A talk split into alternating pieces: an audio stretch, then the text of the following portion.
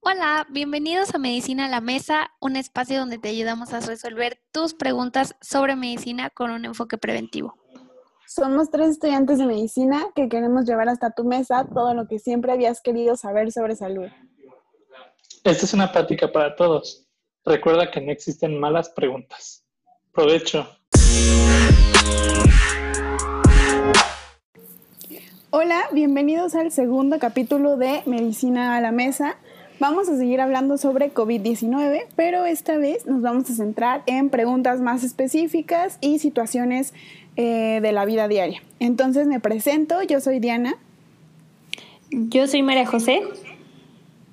Y yo soy Simón. Ok. Eh, la primera situación de la que vamos a estar hablando son los viajes. Todos conocemos a alguien o somos alguien que se ha ido de viaje, que ha visitado a los familiares, a los amigos. a la playa. A la playa, eh, de campamento, solo con nuestra familia, todas esas cosas. Entonces vamos a ver eh, cuál es el factor de riesgo de contagiar o ser contagiados en estos viajes y cuáles serían las recomendaciones si es que tenemos que viajar. Primero, seguir, seguirles aclarando que los viajes aumentan tus probabilidades de contraer y propagar el COVID-19. Entonces, quedarte en tu casa es la mejor manera de protegerte y proteger a las demás personas siempre, por lo menos en esta época. Es posible que tú te sientas bien, que tus familiares, incluso niños, eh, no tengan ningún síntoma, pero aún así se puede propagar el COVID-19. Entonces es súper importante estar pendiente de esto, ser responsables con nuestras acciones y pues pensar que estamos a la mitad de una pandemia y que no, son decisiones que no solamente afectan a tu familia, sino que pueden verse reflejadas en todo un sistema de salud que podemos llegar a, colapsar si no tenemos en cuenta estas medidas. Entonces, eh, por lo mientras, ahorita los viajes que no son esenciales sí están contraindicados. Sin embargo, hay personas que tienen que viajar por causas de fuerza mayor o por trabajo. Entonces, hay algunas recomendaciones para tomar en cuenta. Por ejemplo, que antes del viaje tú tengas eh, visualizado o investigado si el COVID-19 se está propagando en el lugar de tu destino. Es recomendable que si vas de un lugar de mayor propagación a menor propagación, te aísles 14 días llegando y pues todo esto lo puedes revisar en las páginas de internet, la CDC, si es internacional, la CDC tiene páginas especiales por país para tomar en cuenta las restricciones que cada país ha establecido y si es a nivel estatal, pues con los semáforos te puedes guiar. Durante el viaje no nos cansamos de repetir el uso del cubrebocas, distanciamiento social, higiene de manos, evitar contacto con enfermos, evitar tocarte ojos, nariz y boca y pues tener en cuenta que si vas a viajar en avión, va a ser mucho más difícil eh, tener este distanciamiento social, pero la forma en la que circula el aire y se filtra lo hace más eh, seguro eh, el estar respirando a pesar de que estás al lado de las personas. Eh, cuando vas en coche particular, la opción más segura es siempre llevar tu propia comida para evitar todas estas paradas a tienditas, a restaurantes, a gasolinerías y así, porque pues ahí está el factor de riesgo. Si vas a viajar solo con la familia que está haciendo cuarentena, pues es importante que, que, que al lugar a donde vayan se sigan aislando porque si no, no funcionaría esto del aislamiento. Y pues después de viajar, recordar que no es necesario que tengas síntomas para que estés enfermo y para que puedas contagiar a alguien. Entonces, estar al pendiente de cualquier síntoma que tengas y seguir con las mismas recomendaciones. Este, por si necesitas, por si ya necesitaras eh, hacerte una prueba o, o más instrucciones, pues ya contactar a tu médico. Entonces, eso en cuanto a los viajes. Pero si ya te estás quedando en tu casa, de repente decimos como es que ya me urge salir, me urge ver el sol, no sé este, entonces, pues no sé si Simón nos pueda hablar sobre todas las actividades al aire libre, si tengo que o no que usar cubrebocas, si puedo llevar a mi hijo a que juegue a los, a los juegos a un parque o algo así, y pues, ¿qué tengo que hacer? Sí. Sí, pues mira, es un, es un tema muy controversial. Bueno, antes, antes de empezar, sí quiero recalcar algo que dijo Diana, que todo esto de los viajes son cosas de fuerza mayor, o sea, que no tengas otra chance de, de hacerlo. O sea, irte de vacaciones a la playa no es algo de fuerza mayor, por favor. Pero bueno, ya, ya hablando de las actividades del aire libre que me preguntaste, Yana, eh, como decía, la OMS ha tenido así como muchas contraindicaciones al respecto. Desde un principio eh, decía de que hay, si estás en un espacio al aire libre, como en flujo de aire, no pasa nada, pues estar sin tu cubrebocas. Y pues siempre se ha puesto con las medidas de sana distancia. Eso sí, siempre, siempre forever. Tu, tu sana distancia de, de mínimo de un metro y, el, y lavarte las manos. Pero de hecho el, el mes pasado sacó un comunicado en el que como que me cambiaba estas recomendaciones. Cuando se trata del ejercicio, eh, nosotros podemos ir a este lugar donde vamos a realizar nuestro ejercicio eh, siempre y cuando tengamos el cubrebocas. En el transporte de nuestra casa a este lugar tenemos que usar el cubrebocas. Eh, una vez que llegamos al lugar, nos lo podemos quitar, como ya mencionamos en el capítulo pasado, solo manipulando las, los elásticos que van alrededor de nuestras orejas o de nuestra cabeza y eh, hacemos nuestro ejercicio normal. Una vez que acabamos, podemos volvernos a poner y ya transportarnos a nuestra casa. Pero siempre y cuando no estemos haciendo ejercicio, tenemos que traer el, cubrebocas eh, puesto. Otra de las recomendaciones que nos hace la OMS, no sé si a ustedes les, les está pasando, eh, que van en grupo. Entonces, lo único que tenemos que hacer es cuidar nuestra sana distancia, eh, tener nuestra, sana, eh, nuestra distancia de menos de un metro y lo más importante en aspectos de, de ejercicio es que no vayamos en fila india. Eso pues puede sonar algo raro, pero si le ponemos un poquito de lógica, las cosas que nosotros vamos eh, pues al momento de respirar, eh, se le pueden pasar a la persona que va atrás y pues ahí quedó contagiada el que va atrás de nosotros. Eh, entonces solo cuidar esa sana distancia, que vayamos uno al lado del otro para evitar este, este mecanismo que les dije de transmisión y pues ejercítense. O sea, si no van al parque, pues lo pueden hacer desde su casa. Estas son las recomendaciones que nos hace la OMS. Sin embargo, hablando de otro tema, eh, la, ¿Qué nos puede decir María sobre la prevención en la casa? O sea, como de que qué tenemos que hacer con nuestros zapatos, si nos lo tenemos que quitar o qué onda. ¿Qué nos puedes decir, María? Oye, sí, una duda. ¿Tú sí haces ejercicio diario?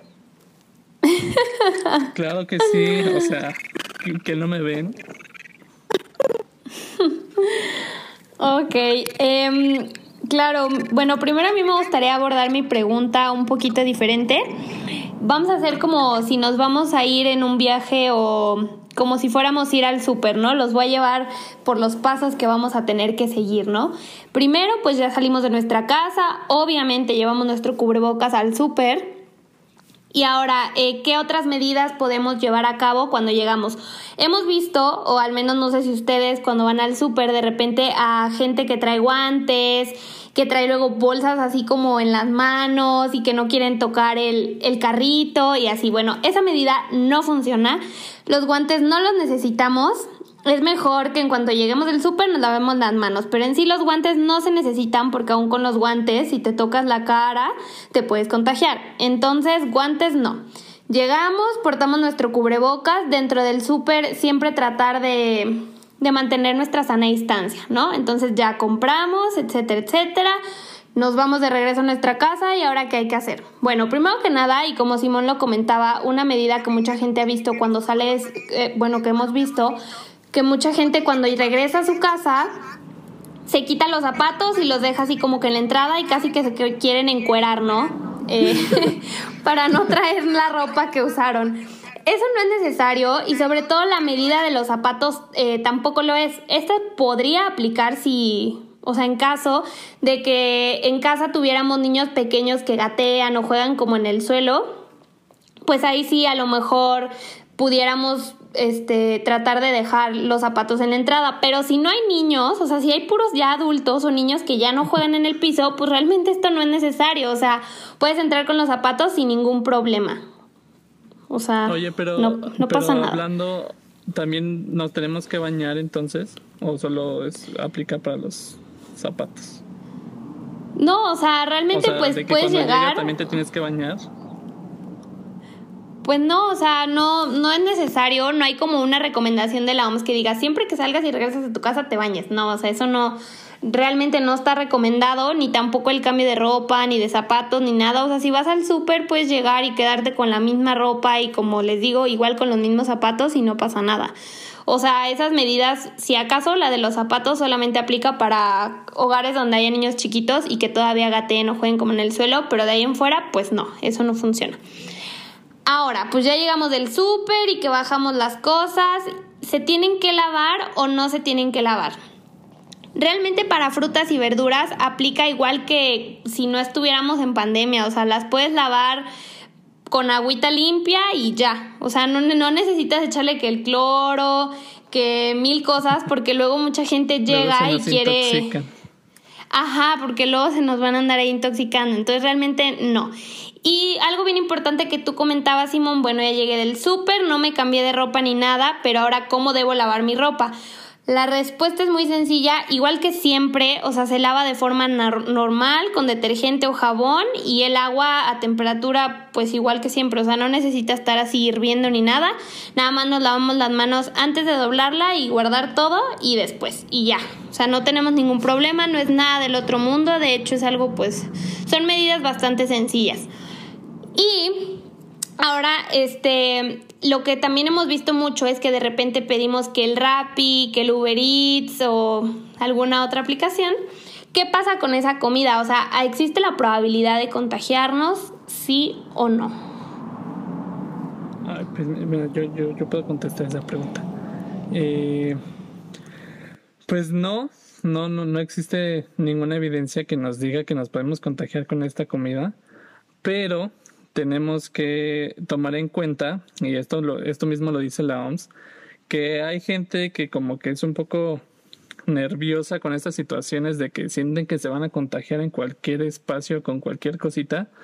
Entonces, para este tipo de personas y por su salud mental, lo que se puede recomendar es que en los pedidos que hacemos de Rappi o, o Uber Eats, eh, podemos rociarlos con un atomizador con alcoholcito eh, o hasta los podemos frotar con un, con un trapito con agua y con jabón eh, para tener más calma mental. Pero así como que digas que me voy a contagiar por el pedido que hice de Rappi, pues no. De hecho, hasta ahorita esa es una recomendación que nos hacen mucho tanto los gobiernos estatales como el federal, de que prefiramos la comida a domicilio que tener que ir a un restaurante.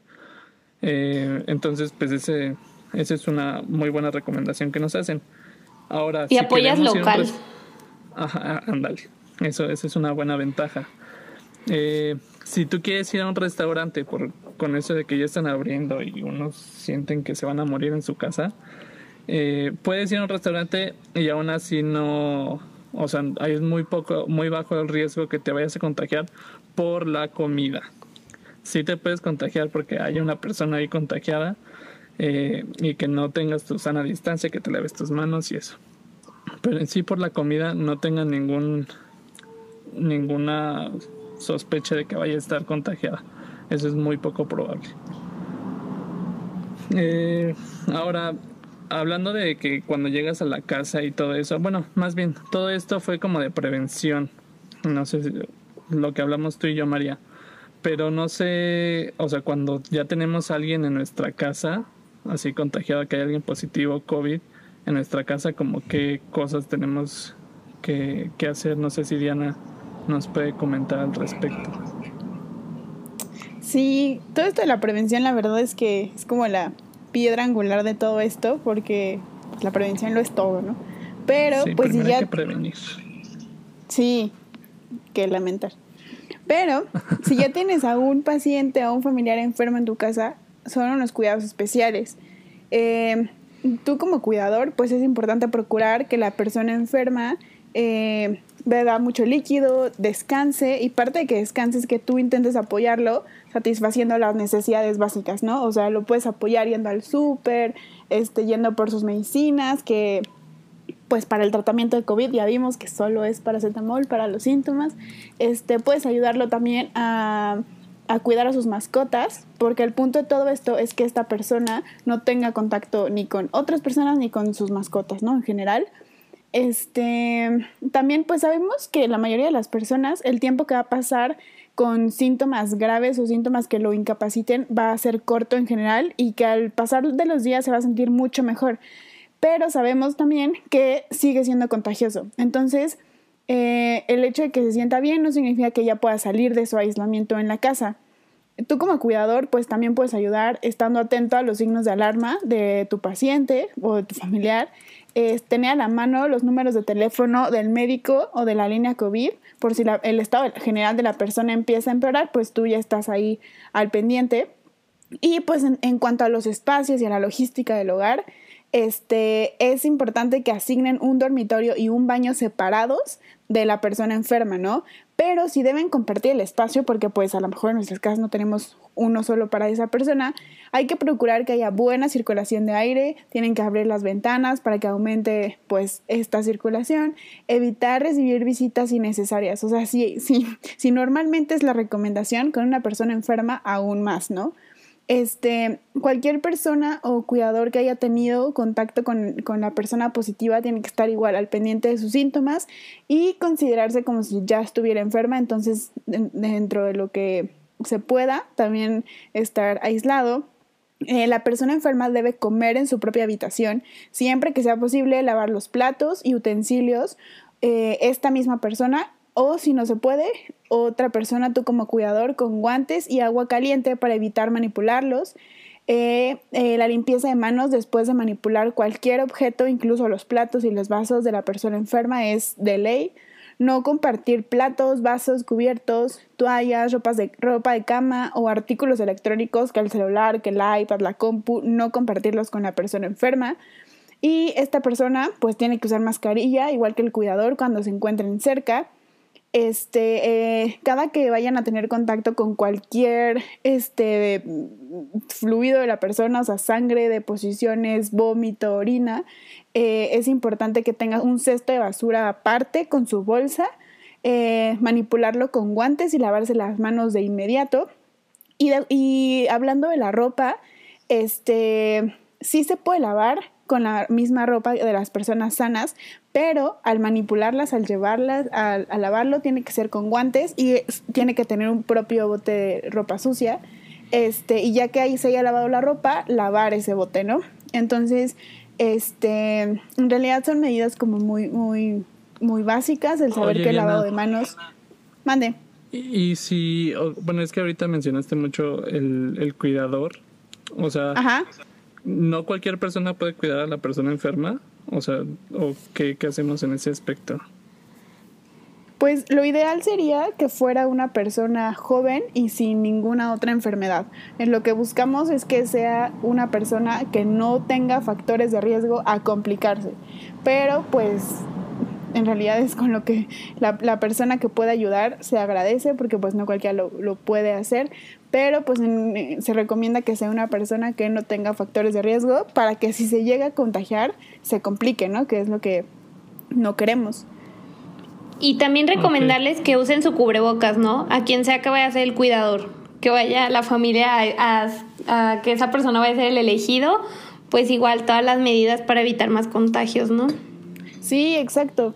Y, y yo creo que no irnos con la finta de que si ya se siente bien ya puede salir no, al contrario, este, seguir las recomendaciones de los días de aislamiento y pues tener, en realidad estar conscientes de que cualquier cosa que tuvo contacto con él, la ropa, utensilios, todo, está contaminada y tiene un potencial para seguir contagiando. Entonces, pues en realidad son medidas como muy lógicas si consideramos que todo puede estar infectado, ¿no? Claro. Y pues también una de las... Ay, perdón. Eh, otra, otra de las preguntas que no sé si ustedes vieron por ahí en, sus redes sociales era de que pues todo el mundo quería comprar un oxímetro de esos aparatitos que por, por ahí veíamos. No sé si sí es recomendable que lo compremos o no, tener una en casita. Sí, de hecho, o sea, la respuesta general es sí, pero pues por si no saben qué es un oxímetro, este es un aparato electrónico que se coloca en cualquier dedo del paciente y va a medir tu saturación de oxígeno, o sea, la concentración de oxígeno que hay en tu sangre y evalúa el estado general de tus respiraciones, o sea, la calidad de cada respiración que das. Este, en realidad es un aparato que, que por varias razones es recomendable tener en, cualquier casa. Número uno, porque le puede dar a tu médico tratante, incluso por teléfono, mucha información sobre tu estado de salud, Actualmente también es muy accesible de conseguir, puede ser por internet, en alguna farmacia, literal por cualquier lado ya están vendiendo oxímetros y los precios pueden ir muy bajos, ¿no? También es importante eh, mencionar que no hay diferencias entre marcas o modelos, en realidad es el que más tengas a la mano o se te facilite conseguir, ese puedes usar. Eh, y también porque recibir asesoría de tu médico eh, sobre cómo interpretarlo es muy fácil. En realidad tiene que marcar arriba de 92% de saturación. Lo tienes que dejar aproximadamente 60 segundos en el dedo de tu paciente, de tu familiar. Este con previo reposo, un minuto sentado y tiene que marcarte un promedio de arriba de 92%. Si ya baja, pues ya es necesario hablar con tu médico, línea COVID o este, seguir cualquier otra recomendación. Y además va a ayudar a bajar tus niveles de ansiedad, que pues es sí. importante porque vas a tener un valor a la mano muy real sobre cómo está evolucionando la enfermedad. Entonces eso te puede dar seguridad de que estás estable, de que vas mejorando o este, si es necesario ya llevar a cabo otros pasos. No, y, este, y, sobre todo, bueno, yo he visto que a las personas mayores, que ya son que diabéticas, que hipertensas, que saben que son personas vulnerables, el hecho de tener un oxímetro en casa y estarse, a lo mejor que nunca estuvieron complicados, pero el hecho de estarle, de estar utilizando un oxímetro constantemente y ver que se mantienen arriba de 90-92, sí, sí les ayuda bastante. O sea, como que ellos calman su ansiedad y dicen de que, ok, estoy bien yo creo que sí es útil, eh, sobre todo en población como vulnerable, o sea, en los hogares donde haya alguien más susceptible a, a complicarse, yo también creo que es una medida muy útil. Sí, exacto. Sí, entonces esta es una de las grandes medidas para, para llevar un seguimiento ya cuando hay una persona enferma, ¿no? Y y también, este, pues sabemos que esta valoración de la calidad de tu respiración también te puede ayudar en otras enfermedades. O sea, por ejemplo, la influenza, el neumococo, el dengue, ¿no? Entonces, pues no sé si Majo nos puedas hablar sobre exactamente, ahorita que está muy sonado el dengue, cómo poder diferenciarlo eh, del COVID-19. Em, pues sí, o sea, creo que todos de un tiempo para acá hemos escuchado que también el gobierno se ha esforzado bastante en traer como campañas de prevención contra el dengue em, y hacen como mucho énfasis, ¿no? Sobre todo en, bueno, en unos momentos voy a hablar de la prevención, pero em, es importante eh, saber que son dos enfermedades, las dos eh, se transmiten por un virus, sin embargo, el dengue eh, se transmite a través de un de un mosquito, o sea, de la picadura de un mosquito, ¿no? Entonces toda la prevención va a ir enfocada a evitar que haya como mosquitos. Y el COVID-19, pues ya habíamos platicado que pues se transmite de manera, pues casi que por vía respira, o sea, por secreciones respiratorias. Eh, entonces, pues primero vamos a ver en qué se parecen y al final vemos eh, cómo los vamos a poder diferenciar. Entonces, pues los dos pueden cursar con fiebre, los dos pueden cursar con dolor de cabeza, con fatiga o cansancio, dolor articular o dolor muscular, malestar general, eh, escalofríos, pérdida del apetito y pues bueno, son varios, ¿no? Pero ahora vamos a ver eh, cómo podemos diferenciar uno del otro. Em, primero que nada, el dengue pues nos va a causar dolor detrás de los ojos, como un dolor retroocular, e intolerancia a la luz, puede haber sangrado, este es un dato muy importante, en encías, nariz o en piel, puede haber sudoraciones también y puede haber como sarpullido en piernas y brazos. Entonces, a pesar de que son enfermedades que pues sí comparten características, también es importante que conozcamos eh, pues algunas diferencias, ¿no? Como las que ya les mencioné. Y ahora vamos a ver qué hacer para en casa no tener o prevenir el dengue, ¿no? Primero, todos los recipientes donde tengamos agua almacenada hay que cubrirlos y los recipientes que no utilicemos voltearlos. Y también en caso de que tengamos flores en un florero en casa, podemos cambiar el agua cada tres días. El punto es aquí que no, o bueno, las medidas van enfocadas a no tener como agua estancada. La verdad son medidas súper sencillas y hay que, pero aún así hay que mantenerlas como en mente porque pues nuestro país en, en general, habrá regiones que tengan más dengue que otras, pero bueno, en general sí es una zona pues susceptible a dengue, ¿no? Entonces, ya que hablamos de, dengue y de cómo diferenciarlo, vamos ahora también con otro tema bastante sonado que al menos a nosotros sí nos tocó ver personas que decían, bueno, es que me están ofreciendo por acá la vacuna de la influenza y la vacuna del neumococo y a veces carísima, entonces me conviene ponérmela o no, me ayuda en específico contra COVID-19 o no. No sé que nos puedas platicar acerca del tema, Simón. Sí, la verdad ahorita hay como que mucha confusión y más como ya se está acercando la, época de influenza, pues está la duda con, con qué va a pasar con la influenza y, el, y esto del COVID. Para empezar tenemos que decir que lo que causa la influenza, lo que causa el neumococo, lo que causa el COVID son microorganismos completamente diferentes. Igual pueden ser virus o bacterias, pero o sea, son diferentes. Lo que me sirve para uno no me va a servir para el otro. Entonces así como muy directa la, la respuesta para tu pregunta es que obviamente me tengo que vacunar contra todo. Eh, esto nos lleva a una preocupación muy, muy, muy, muy grande que ha tenido la OMS, que es que en esta época de la pandemia ha bajado mucho la tasa de, de vacunación en el mundo, no solo aquí en México.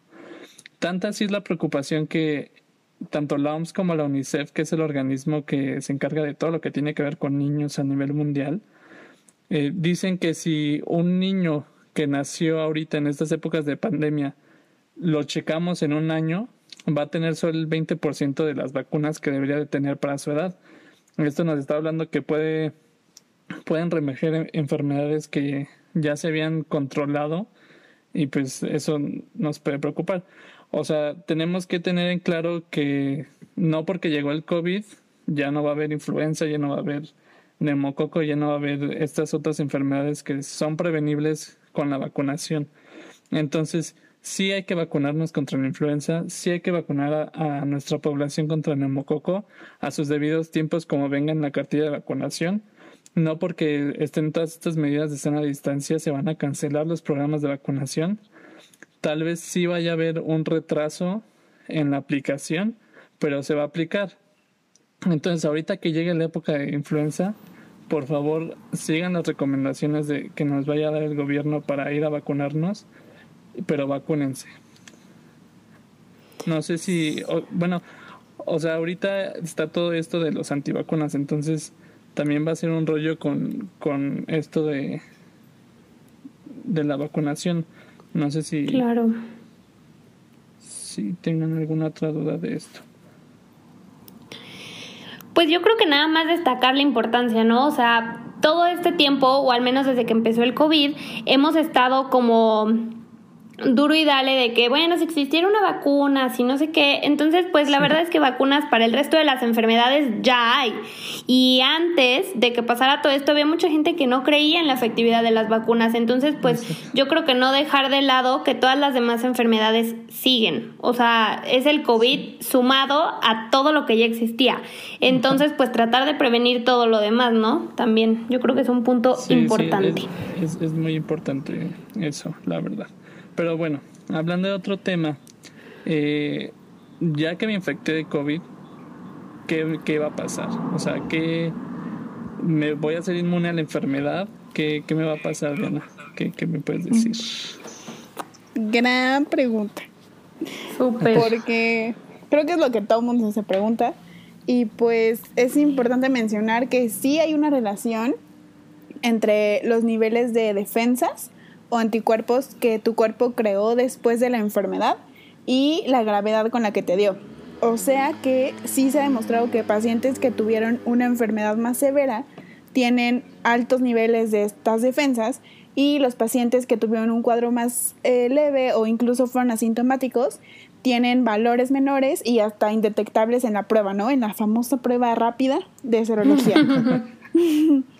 Y pues estudios recientes también afirman que estos anticuerpos o tus defensas empiezan a bajar en nuestro cuerpo después de tres meses de la enfermedad.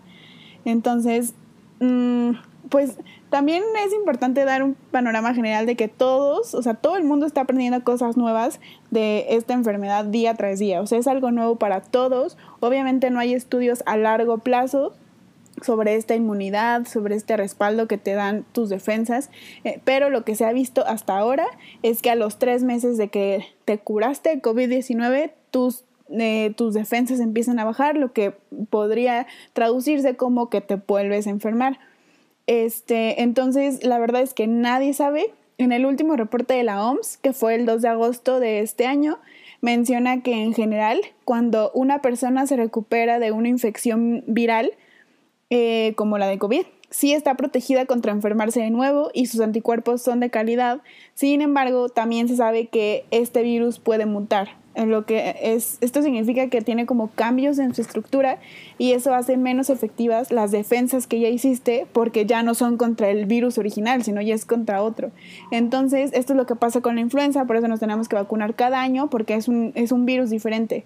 Entonces, eh, y pues también se sabe que la protección contra reinfectarnos de otros coronavirus, de los que causan como un resfriado común, es corta, incluso a veces de un año. Entonces, esas son como particularidades que se tienen en general de las infecciones virales y de coronavirus, pero justo de este apenas está investigando, pero eso es lo que se sabe. Entonces no tenemos suficiente información que confirme que estos anticuerpos o defensas contra el COVID-19 te van a proteger, cuántos niveles requieres tampoco y tampoco pues iba a durar más de estos tres meses.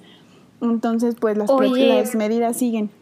Pues yo creo que que quede muy muy claro que esto es algo súper cambiante, ¿no? Porque a veces pareciera que las personas se desesperan y dicen, bueno, es que dime cuánto, cuánto, tiempo cuánto tiempo soy inmune si ya tuve la enfermedad y hasta como que se desesperan, ¿no? ¿Me voy a reinfectar sí o no?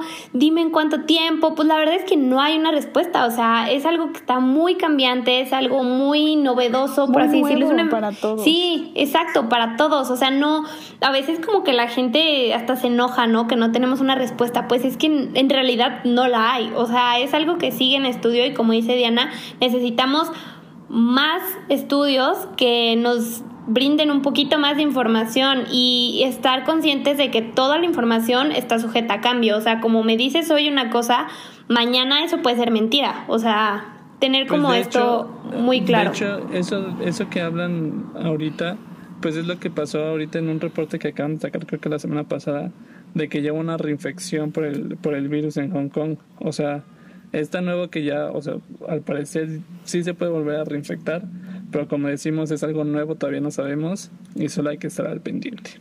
Sí, y como tú dices, o sea, es un reporte de caso, o sea, necesitamos saber o tener más pacientes, ver cuántos sí se reinfectan, es algo que ocurre de manera frecuente o no, pues si necesitamos más información a futuro, es muy pronto para, para dar respuestas todavía, creo yo. Bastante. Sí, y no perder de vista que pues las medidas siguen, ¿no? Y sí. el... Y también otro punto importante y súper sonado es lo de la inmunidad de rebaño y si todos nos vamos a enfermar en algún punto. Yo creo que yo he escuchado esa pregunta como, como 60 veces. Muchas veces, Entonces, sí. ¿Cuál es la famosa respuesta? ¿Todos nos vamos a enfermar en algún punto? Bueno, para empezar, la inmunidad de rebaño es un término súper sonado. O sea, de unos meses para acá todo el mundo decía que la inmunidad de rebaño esto, que la inmunidad de rebaño aquello. Bueno, vamos a ver, la verdad es que es un término bastante sencillo eh, de entender, pero su definición puede sonar un poquito complicada. Entonces ustedes me van diciendo si le van entendiendo, que espero que sí. Entonces la inmunidad de rebaño es cuando ya existe una proporción grande de alguna población que ya es inmune a una enfermedad. Entonces, esto hace que la enfermedad ya no se transmita como tal, porque pues nuestra población ya es inmune, ¿no? Una parte. Y entonces, cuando yo ya no tengo la transmisión de la enfermedad, termino protegiendo al resto de las personas que todavía no tienen una inmunidad, pero que sí son susceptibles a enfermarse. Suena un poquito así como que raro. Entonces, ajá, así como de qué.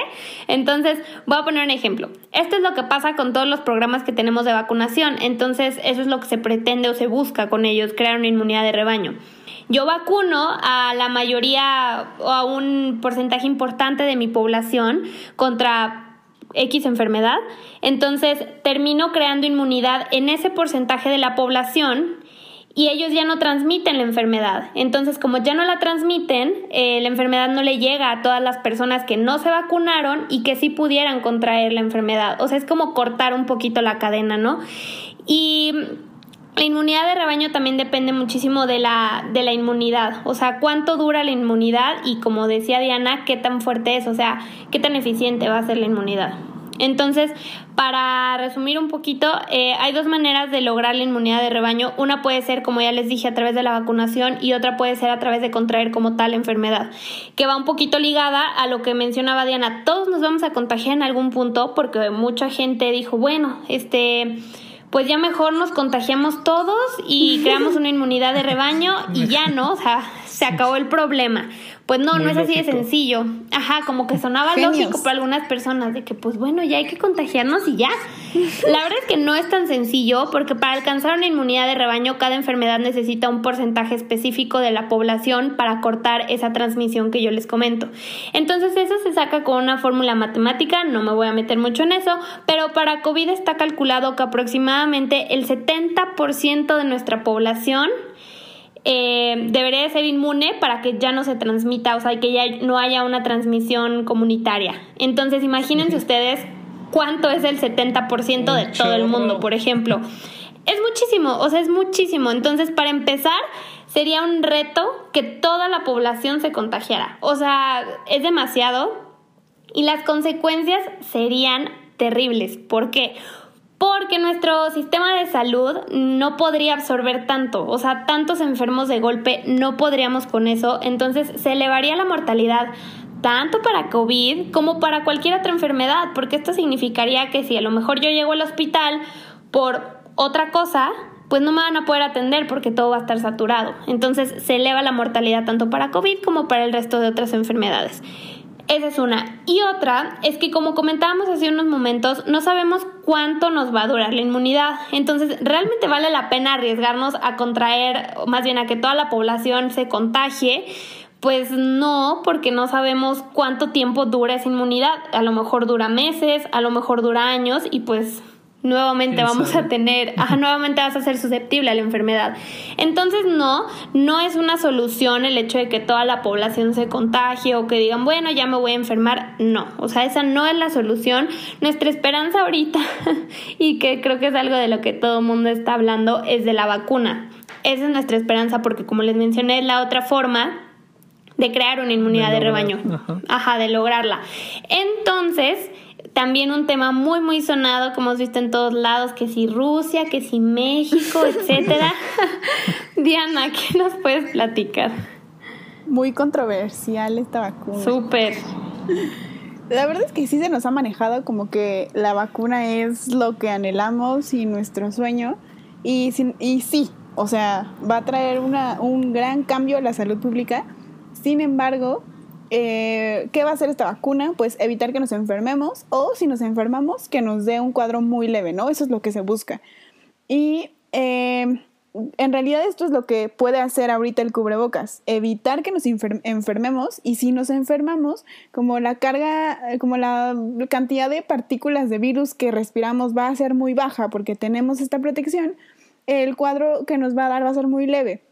Entonces, pues sí podemos concluir con que más allá de una vacuna ahorita, en estos momentos, nuestros hábitos y nuestro apego a estas medidas de protección, a la higiene de manos, al uso de cobrebocas, al distanciamiento social, al quedarnos en casa si es que podemos, es lo que tenemos aquí y ahora, es lo que tenemos que hacer, porque lo mejor de todo es que sí tenemos evidencia científica contundente y suficiente de que funciona, o sea, en, realidad funciona para evitar contagios.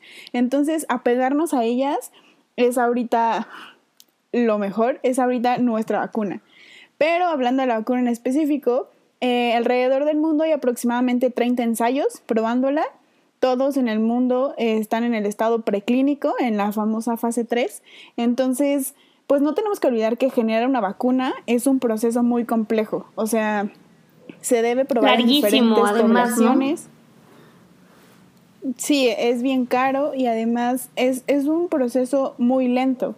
En realidad, eh, la vacuna para el COVID-19 va muy rápido porque pues estamos en emergencia sanitaria y esto, todos estos permisos van un poco más acelerados, pero en realidad va muy rápido a comparación de otras.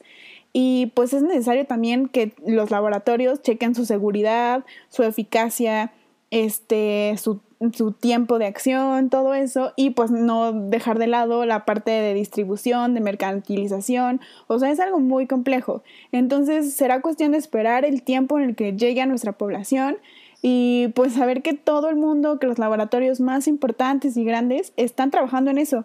Entonces, este, o sea, todo el dinero se está yendo hacia allá. Entonces, pues es, es cuestión de tiempo pero pues no dejar de lado las medidas que tenemos porque ahorita son nuestra vacuna, ¿no? Entonces, mm, pues apegarnos a ella va a ser mejor. Y pues cuando llegue la vacuna, por favor, vacúnense. Sí. sí. Pues esa, fue una de las controversias que hubo, ¿no? O sea, con la, con la vacuna, la famosa rusa, que dijeron de que ahí está. O sea, tienen que saber que la verdad no pasó por todos estos procesos que dijo Diana. Entonces, eso es el problema con esa vacuna. Todos decían de que, ay, sí, ya vamos a salir, ya va a estar la vacuna. Pónganmela. ajá. O sea, no, porque no pasó por todas las pruebas, porque no saben qué es lo que va a causar en las personas esa vacuna. Entonces, tampoco hay que confiar en todo lo que dicen por ahí sí, yo creo que no puedes arriesgar tanto a tu población así como, bueno, ya hay que inyectarles. O sea, tiene que, o sea, tienen que es un proceso, pues es un proceso, es un proceso largo y pues a lo mejor eh, el personal de salud está un poquito más familiarizado con ese proceso, ¿no? Pero luego de repente las personas sí dicen de que, ah, ya, ya está, la vacuna, Rusia acaba de anunciar que ya. Y pues no, o sea, la verdad es que las vacunas pues es un proceso muy largo, tienen que pasar por muchísimos eh, como filtros, probarla en muchísimas circunstancias, entonces pues no es tan fácil, no es tan fácil y hay que ser pacientes. Sí, y usen su cubrebocas, por favor. En lo que vemos que uno. Porque hablando del cubrebocas, también algo bien importante. Algún día vamos a poder salir sin cubrebocas. Ya. Va a llegar o no va a llegar. ¿Cuándo va a llegar ese día? Pues mira, sí, sí va a llegar algún día, en algún futuro, quién sabe cuándo, pero que sí vamos a dejar de utilizar el cubrebocas, ya sea porque llegamos a la inmunidad de rebaño que dijo María o porque salió la vacuna. Entonces, sí vamos a dejar de usar el, el cubrebocas en algún punto de nuestras vidas. ¿Cuándo? Pues cuando lleguemos al 70% que nos habló María o hasta que salga la vacuna que, que nos menciona Diana. Pero entonces volvemos a recalcarles una vez más, yo creo que es de lo que más hemos hablado ahorita. Usen su cubrebocas. Si no tenemos esa inmunidad de rebaño, si no tenemos la vacuna, usen su cubrebocas, por favor.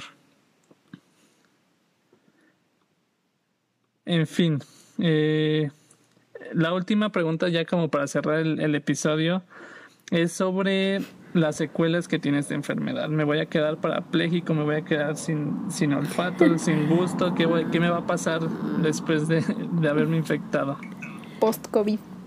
Ajá, también es una pregunta bastante frecuente. Eh, mucha gente hasta queda como con miedo, ¿no? De que cuándo se me va a quitar esto, qué me va a pasar. bueno, la verdad es que tener eh, muy presente que el COVID genera una respuesta inflamatoria intensa en nuestro organismo, sobre todo en el tracto respiratorio y pues el órgano más afectado va a ser el pulmón, ¿no? Entonces, cuadros clínicos graves, sobre todo graves, de COVID-19, la principal secuela va a ser el desarrollo de fibrosis pulmonar. Entonces, pues quedarnos con esto, ¿no? Cuadros clínicos graves nos pueden llevar a fibrosis pulmonar. Sin embargo, no hay que dejar de lado que existen otros... Eh, sistemas de nuestro cuerpo que también se pueden ver involucrados, como puede ser el sistema cardiovascular. También en casos graves eh, se ha visto que puede generar una inflamación o una lesión en el miocardio. El miocardio es como la capa muscular del corazón, entonces puede crear eh, lesiones significativas y que esto nos lleve a una reducción en la función del corazón y nos puede llevar también hasta arritmias. recalcando un poquito, casos graves.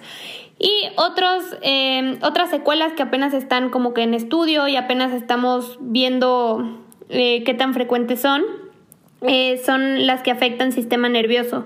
Eh, puede haber pacientes que tengan por la respuesta, como ya les platiqué, inflamatoria, que puedan tener deficiencias a largo plazo en la memoria, en la atención, en la velocidad del procesamiento del pensamiento, pero pues eh, para esto, o sea, para saber si realmente o no es causado por COVID o qué tan frecuente es, eh, se necesita más evidencia, o sea, y más a largo plazo. Y por último, secuelas de las que creo que con o sin COVID hemos tenido todos las secuencias las secuelas, perdón, psicológicas, ¿no? Los, estragos del aislamiento social, o sea, de un día para otro fue como, bueno, pues ya todos se guardan en sus casas y ahí, y ahí sobrevivan, ajá, y sobrevivan. Entonces, pues creo que ha sido bastante complicado para todos, eh, sobre todo para el personal de salud, ¿no? Que nuestros respetos para las personas que han estado ahí atendiendo a, a, los, a las personas contagiadas. Pero pues también todos los grupos de edad, niños, adolescentes, jóvenes, adultos mayores, a todos les ha pegado el aislamiento porque pues sí ha, ha sido bastante desafiante. Entonces, para pues sobrellevar un poquito esta situación de las secuelas psicológicas, eh, nos podemos basar un poco en un programa que tiene la OMS. Era Salud en Casa, Simón, sí, ¿verdad? O Sanos en Casa. sanos en Casa. Ah, ok. Sanos en Casa y ahí eh, nos platican cosas que podemos hacer para estar sobrellevando el aislamiento, ¿no? Eh, creo que era ejercicio, salud mental y, no recuerdo la otra. Comer Ajá, saludable. comer saludable. el punto es que me, Ajá, dejar los vicios, etcétera. Nos dan bastantes recomendaciones. Creo que es un programa pues bastante bien hecho. Son recomendaciones muy sencillas y creo que enfocado sobre todo en, en, crear como rutinas saludables que nos puedan ayudar a sobrellevar todo este encierro y toda esta pandemia, ¿no? Entonces yo creo que con esa pregunta cerraríamos. Está muy interesante ese programa de la OMS, lo pueden checar en su página oficial y viene muy bien explicado todo. Entonces creo que esa es la última pregunta, ¿verdad? Sí. Ya. Nos pueden seguir en nuestras redes sociales y ahí pueden dejarnos sus preguntas y las contestaremos ahí o en algún otro episodio si se juntan muchas. Sí, tenemos Instagram y Spotify. Gracias, bye. Bye. bye.